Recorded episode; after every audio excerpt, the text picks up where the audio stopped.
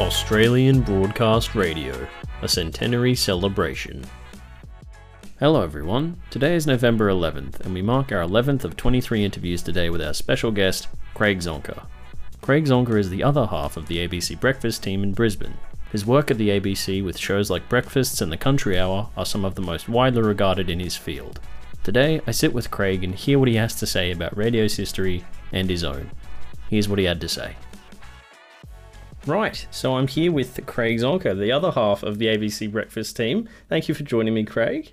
Oh, Stu, it's a real pleasure to be here. And, uh, let's hope I can balance out the leg- legend now you've heard from my, my partner in early morning crime, Ryan. well, I think I think both legends live up to their sort of stature. I think, you know, it's funny. I it's funny you mention actually legends because uh, something I've always considered especially about the ABC, and this will be my first question to you, is I've spoken to your predecessor, who's a close friend of mine and my father's, as yeah. he used to phone up all the time for ABC Breakfast, Spencer Howson, um, who I've also interviewed here.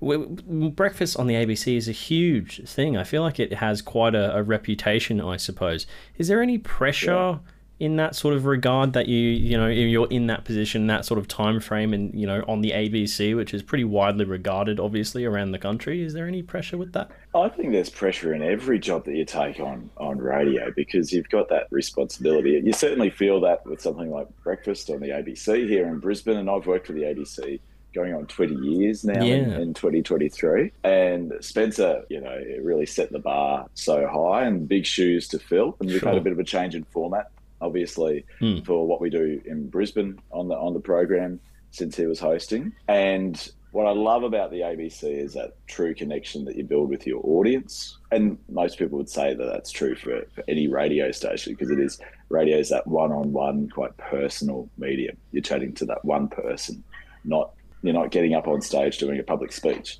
Yeah. When you get on a microphone, your whole purpose is to have conversation with just that one person. I, th- I and that makes it a really personal medium. Yeah, I, and you build up such a relationship because of that. I feel like that's a very good point. I feel like a lot of what I'm consistently hearing is that this that one on one. It's not so much yeah, you can say facts, who, what, when, where. Sort of, you can do the news, you can do whatever mm. you want. But having that sort of voice for you know your locale, I suppose, is more essential than any sort of part of what you actually say. Really, you know. Oh, completely so. And, and you know, what I've found with everyone I've worked with at the ABC is we're, we're so passionate about what we do. we're we truly and deeply love radio, we love public broadcasting, we believe in that, um, mm. and we'll fight for that to, to the death, effectively. Um, and so, what I, you know, because I used to listen to Spencer an awful lot, to his predecessors too, and and I listened broadly right across the the ABC network. Mm. Um, and I, I would like to think that, you know, what Spencer was doing, we've been able to build on even further. And, you know, I think to be at the top of your game so early every day, you've really got to love it. Yeah. You know, your alarm goes up at three o'clock. There's no sugarcoating the fact that breakfast radio hours are, are pretty horrendous, mm. full stop. Um, you really so got to be a morning office, person. you do, and I never was before. And, and I remember um, sort of a, a, there was a gift uh, at the Christmas party uh, when Spencer finished it before I, I, took over the role, and he gave me a, a thermos ready for hot water because um, he was notorious for drinking lots and lots of cups of instant instant coffee mm. um, during the, the the program when he'd be on air. And oh, uh, but you know you get that true sense of waking up with the city um, as part of Brisbane, and I think that's what he was able to capture really nicely and put that into words and build those uh, deep relationships with with listeners. And I think that's the hallmark of, of ABC radio. Full stop. I think that's a very fair point, especially with the ABC. And your work in the ABC has sort of followed that trend. So obviously, you've had a few sort of different outlets in the ABC. You had you were on Country Hour, for example. You sort of worked with that, um, and areas obviously outside of the sort of metro and outside of the city and stuff like that. So you've had a bit of a broad experience, I suppose. Another question I had for you was mm. in the sort of metro and regional areas, do you think there's much of a do you think there's a divide, perhaps, for want of a better word, in how sort of people expect their radio? Because everyone sort of probably expects the same sort of, yeah, news, local stuff. You know, I want the weather. I want to know if it's going to be horrible to pick up my kids from school, you know.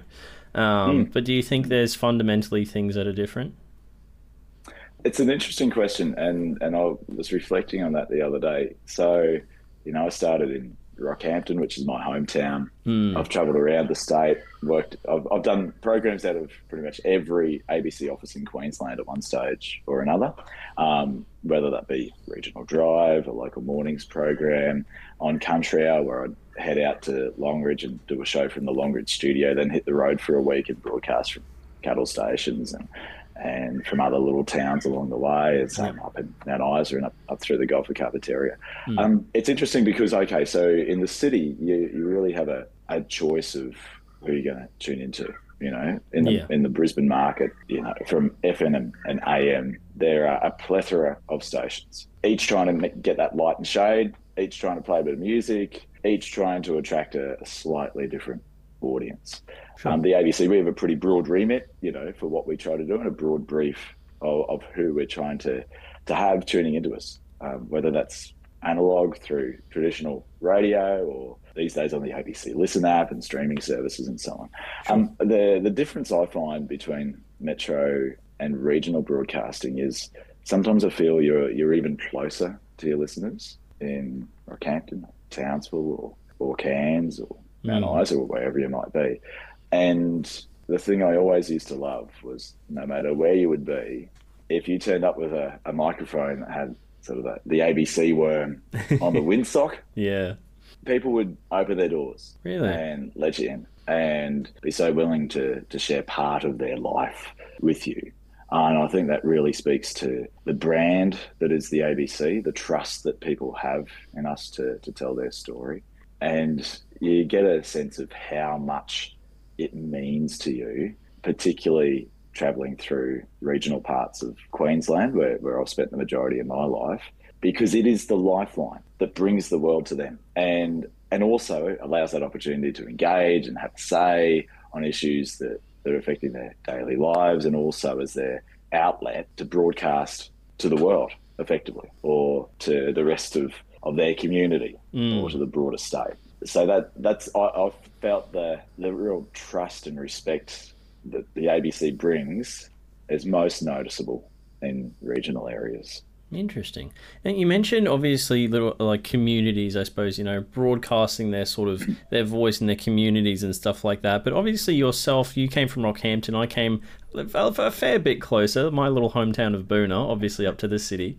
The thing yeah. about it is, it seems though, and even you know other radio heartthrobs and people that are up and doing their shows and all over the you know the state and the country, really, a lot of kids really, and I usually say because like high school leavers will come down to the city or up to the city, wherever, to sort of begin and try and make their sort of name in radio in those metro areas. You obviously did so yourself at a certain point. Yeah. Why do you think that's so common? Do you think it's kind of necessary to do that, or do you think, oh, if I say, for example, if I stayed in Boonah the whole time, would it have even, you know, would it have been a thing? For example, I always think having that experience on the ground in, in a regional area where you don't necessarily have a lot of resources to in Brisbane we work it's loretta and i on air. We have a team of two producers. If we go to do an outside broadcast we have uh, a tech or two who might help and set up that gear. Um, when i was in the regions you'd be doing that and setting up the, the equipment mm. you know the POTS gear that we used to use and plug into a fax line to get to be able to dial out um, yeah, right. You'd be doing all that stuff yourself. Then you're going on air and you're probably producing the show yourself or with um, with maybe one other person if you're lucky. And, mm. and things have changed and ebbed and flowed in that resourcing perspective for the region since that time. I think it was the best grounding I could get. I always call it, particularly when I was working on the Country Hour, which is it's a program. It's you know when I was running a radio show. Mm-hmm. When I pressed the theme music for the Country Hour, I, I remember this sort of 80 years of history sort of descending on my shoulders and feeling the weight of, of that pressure because in, in rural and regional parts of the state, sort of everything would stop at midday for, for the country hour. You know, the saying would go on farms and so on. But being able to have that experience was has helped me immensely to be able to do what I do today because I've got that perspective of well, what, what's it like on the other side of the glass when you are producing? Because that's what I started doing, producing and reporting in Rockhampton. And I've always followed the motto: I, I would never ask someone to do what I haven't done myself. Um, yeah, I think that's fair. You see that a lot in radio stations these days. Like a lot of sort of small fry, like myself, I'm, I'm willing to admit that. You know, you'll get you know panel op jobs or you get producer jobs, and eventually you sort of work that way up. I suppose it would be very rare to find someone who had been sort of announcing their whole life. I had spoken to um, Darren DeMello just the other day, and it was interesting to hear the perspective of how rare it is. And I think he hit the nail on the head. It's just not. It's just not the way it works anymore. No, and look, well, yeah, we certainly don't have panel ops. unless we're in an outside broadcast where we might have someone back in the studio that you know I'm there pressing all the buttons every day and, yeah, right. and being like that duck duck on water paddling furiously mm. below the desk and then on top it's you know smooth as silk or so you hope and, yeah it's very calm know, to me even, even, today we had Jem Cassar-Daley play in the studio she's an incredible talent has a beautiful voice Jem um, she's a wonderful storyteller teller much like her, her father um, mm. Troy Cassar-Daley, and and her mum Laurel has been in radio for eons too. Yeah, so she came in. I'm setting up the mics during a news break, and I race outside and use our little mixer to do the sound check. And then, as she was actually on air, I was racing out of the studio to mix her um, guitar and vocals, so it was running on. Yeah, right. Yeah, it was a bit of a crazy morning. um, so things like that still happen now. I, I think this this is not the time. You know, I'll break down the illusion of glamour with the job. Like mm. I love it for live radio and how instantaneous and, and it's that roller coaster ride. You know, you, you know your starting point for us at five past five when the news finishes. We know where we're going to end at eight o'clock. But then this roller coaster ride that sort of twists and turns, and then you get a caller, and that'll send you off in a different sort of tangent. Mm, you can't plan that. That's you don't true. know where it's going to go. So that white knuckle ride that you have along the way, uh, you just sort of strap yourself in. And the experience I had in regional Queensland, hands down, prepared me so well to to be able to deal with anything that might pop up on on air. You know, I've had that situation play out before. You know, guests not answering the phone when you're just, you know, running the show yourself. You're, like, oh, well, what do I do in that situation? Or, you know, I've been up in up in the Gulf of Carpentaria trying to get a, a line to run an outside broadcast mm. and two minutes before going to air, still trying to connect to the studio, crossing oh, everything, fingers, toes, and everything else. That it will connect and we can get to air. Mm. Um, so those hairy moments, uh, that's the best training that, that you can get. So for anyone, I, I, would still say have that time where you and, and I still learn every day because there's no such thing as a perfect radio show, and that's no. the beauty of it. That's what drives you each and every day to turn the mic on. Um, so yeah, that regional experience was fantastic, and and life just took me in a different direction, and that's how I ended up in Brisbane. No matter where you are, you can have being on radio. It's it's the best job in the world, no matter where you're doing it from. True, and that we definitely have in common. Now, you spoke about um, you spoke about tangents a little bit before. I'm going to take a little bit of a tangent because it's all sort of related. You mentioned Laurel and her family, and obviously you mentioned callers taking things on a tangent. I've got to bring up my dad. Yeah. I'm sorry. I'm sorry about it. Uh, yeah, no, I, no, I, go for it, Stu. I, lo- I love you, Dad, if you're listening. But he calls up every day, and obviously he tell he tells me obviously all the things that he does. It's clear that radio is a very generational, well, a generational, for want of a better term, thing in the sense sense of families will listen to radio and it'll be sort of passed down, as you said with Laurel and you know people having you know those experiences. And I think it's always been sort of you know people listening in the car or you know have it on have it on in the home or something like that. What what are your thoughts on that? Just pretty much just the fact that because you've got a family now too, you've got a young one at home. So yeah. obviously the yeah. thoughts of passing down radio, obviously that must be on your mind at least at some point. Maybe not right away. Oh, absolutely. And you know, little Molly, who's two and a half. Right. Gee, I'd love it if she could fill in a, a ratings survey book for us.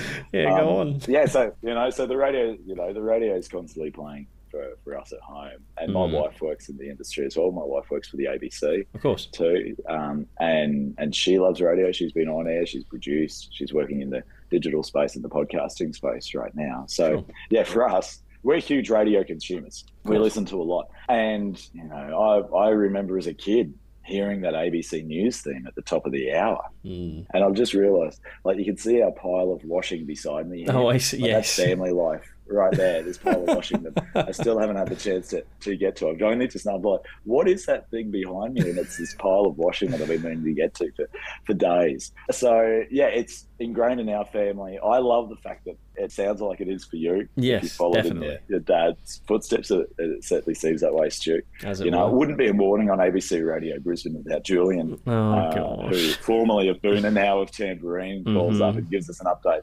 Usually, you know, it's in that first half hour of the show, and he's out feeding the horses or something. Indeed, like that. indeed I he think we're waiting. We're waiting for another foal to drop. I'm waiting for an update. I think you know more about his life than I do at this point. And then the funny thing is, too, so I can be on my way into work at you know four o'clock or whatever the case is, and I'm in the car and I'm Mm. listening to ABC radio, and um, and then I hear your dad. I'm like, oh, now he's calling up for gardening advice about his passion for Oh. What's going on, God. Julian? Oh, Julian, gosh. you calling others. It's not just Loretta and me. I know What it's do a you mean? it's a bit of a backstab, isn't it? Oh gosh, But- I'll have to set him But, uh, straight. yeah, like I remember the radio being on. Mm. I remember the radio being the soundtrack to family road trips, you know, from Rockhampton to Brisbane, Rockhampton further north on the Bruce Highway, where you'd have those long summer road trips where it's stinking hot, but you tune into the radio.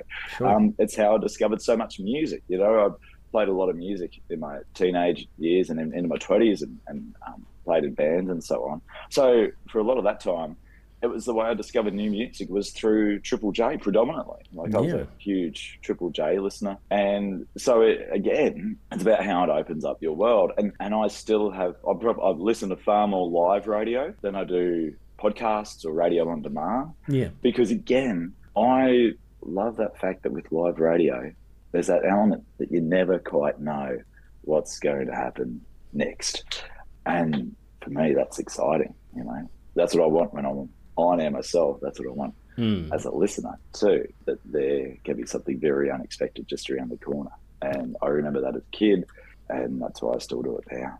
I think that's fair. And uh, I, speaking of that, the last thing I want to ask is speaking of your sort of history. So, what you experienced as a kid, obviously, your experiences in Rockhampton, now into Metro. Do you reckon you could use, and this is a sort of through question I've been asking everyone, what would you say about your history with radio or being a part of radio that you think you could use to look forward and see the future of radio if you could? Yeah, well, I, I wish I had that crystal ball in front of me. Don't we to, all? to know.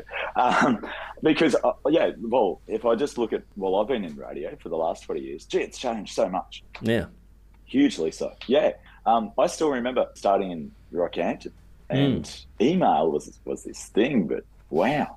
How that, yeah, like we used to get piles and piles of faxes come into the, the ABC Rockhampton office each and every day. And it was sort of, I was the newbie. So part of my job was every hour or so, you'd go over to the fax machine, you'd pick up the big pile of faxes that had arrived, and you'd go, okay, that's for programs, that's for news, yada, yada, yada, and you'd sort of separate them out. There was still an old reel to reel player in one of our studios Oh, wow. in the Rockhampton office. Like, I, I haven't used reel to reel tape, I'll be honest there. Um, and like the first, my first few paychecks at the ABC, I think what was probably the first three months worth of pay, went to a mini disc player recorder. Really? Yeah, because we were using mini discs in the field to record interviews. Oh, gosh. And I still, to this day, always remember the reason. You know, you, you taught very early on things like make sure you take spare batteries. Because I remember sitting in the bull ring of the Great Western Hotel, so which is in Rockhampton, Yep. well known, pretty iconic venue. And out the back, they they built this huge shed, effectively, where Sure. they used to have rodeos on. And then at that time in the early 2000s, they were having lots of bands come through town. And one of them was the John Butler Trio. Oh, really? I was a massive fan of John Butler. Yeah, huge, and I was a huge fan. I was fanning out. I'm like, oh, this is this is what radio. This is like my first interview with someone famous. I was so excited. So take my little Marantz mini disc player to to record this interview, and I get probably through the first two minutes. Oh, g'day. Can I just get you to say your name on tape for us? Oh, yeah, here we are. John Butler sitting here at the Great Western Hotel. First time you ever played in a bull ring, effectively. Hmm. And and then I looked down at the recorder and I went, oh, it's turned off. Oh, Why no. is Why is that not working? oh, gosh. And- what a nightmare.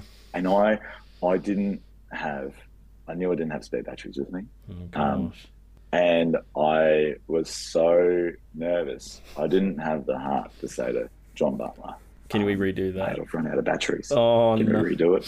You've got me silently looking at my recording right now just to make Yeah, sure. make sure your recording's good. So for the next 20 minutes, I maintain this conversation with Oh, John. Butler. And was, you know, I'm, I'm like, oh yeah, and, and, you know, playing and your influences and all this sort of stuff. Oh, my heart would And sink. I walked away with about 90 seconds of that interview that could play on air. Oh no! I just, Gosh. I don't know, head in shame. So your question was about the future of radio. Yes. So that's that's that's what I started with, and that was also, you know, I always reflect on that early sort of 2000s period, and we've seen, you know, technology change so much. But back then, if you had an opinion and you wanted to engage, it would be through a letter to the editor or with Talkback Radio. So then you fast forward to now and the rise of how social media has really taken over the media landscape and, and us on a personal basis. So people can get that opinion out however they like. You know, you can respond furiously to something you see on Facebook without ever reading the article and you go, send, yeah. and off it goes into the world. So, you know, talkback has changed because of that. Because people can get their opinion out however you, you like. Hmm. I think there's still going to be a really strong future for radio. One, because of reach, you know, and its ability to reach a lot of people. Two, because people want to know what's going on around them. And live radio has that ability to tell you right now what's happening. We don't have to wait for pictures to come into the newsroom Hmm. like you do for TV. Sure. If we hear it, you be our witness. You be a, you know, you, you probably hear this phrase a lot from announcers of you be our eyes and ears. You know, we're stuck in that last world studio. We're Hmm. relying on you to tell us what's happening where you are. The importance of that is really highlighted during any sort of emergency broadcasting time. So you think of the, the floods in southeast Queensland last year, Yeah. you know, uh, 2022, you think of cyclones up north, you think of bushfire season, where that importance of live radio emergency broadcasting and some of that information is the difference between life and death, that this is where you can hear that. So I think there's always that, that role for it. I love the fact that radio doesn't just offer information, it offers entertainment. Brings that light and shade, and, and hopefully, what I really think is so important is that diversity of opinion and ideas. You know, breakfast radio isn't necessarily the place for in depth political and policy analysis, but we'll give you a taste of that. Other programs have more time to delve into that analytical side of the decisions that are being made by governments and others.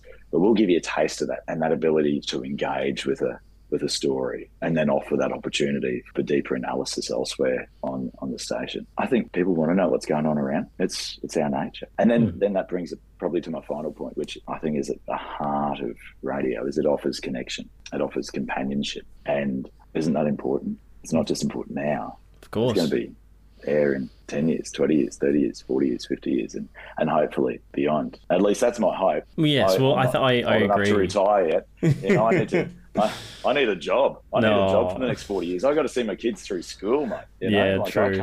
I, I'm hoping for a, a healthy future for this thing we call radio. Hmm. Um, you know, that, that people listen to on a wireless. Well, now it's through their, yeah, their through the phones. Well, yeah, the thing, the thing about it, TV. True. Mhm. Well, it's Yeah. lasted a hundred years. It's beat television. It's beat the internet. So I, I think we're here to stay. I would like to think. Yeah, well, it is open through. Uh, Fingers- He's certainly open so, Stu. That's Fingers sure. crossed. Righty. Well, Yeah. thank thank you, Craig. I really appreciate you speaking to me, and I appreciate that the the breakfast host of the ABC can give such a small fry like myself their time of day. Oh, more than more than happy to. I, I could wax lyrical about radio for much more time than you can possibly allow us to. So thanks for the opportunity to chat, mate. And it's uh, to mark hundred years of radio and be a small cog in that huge picture of Australian radio history is is a pretty magical experience. I agree, and thank you, thank you once again.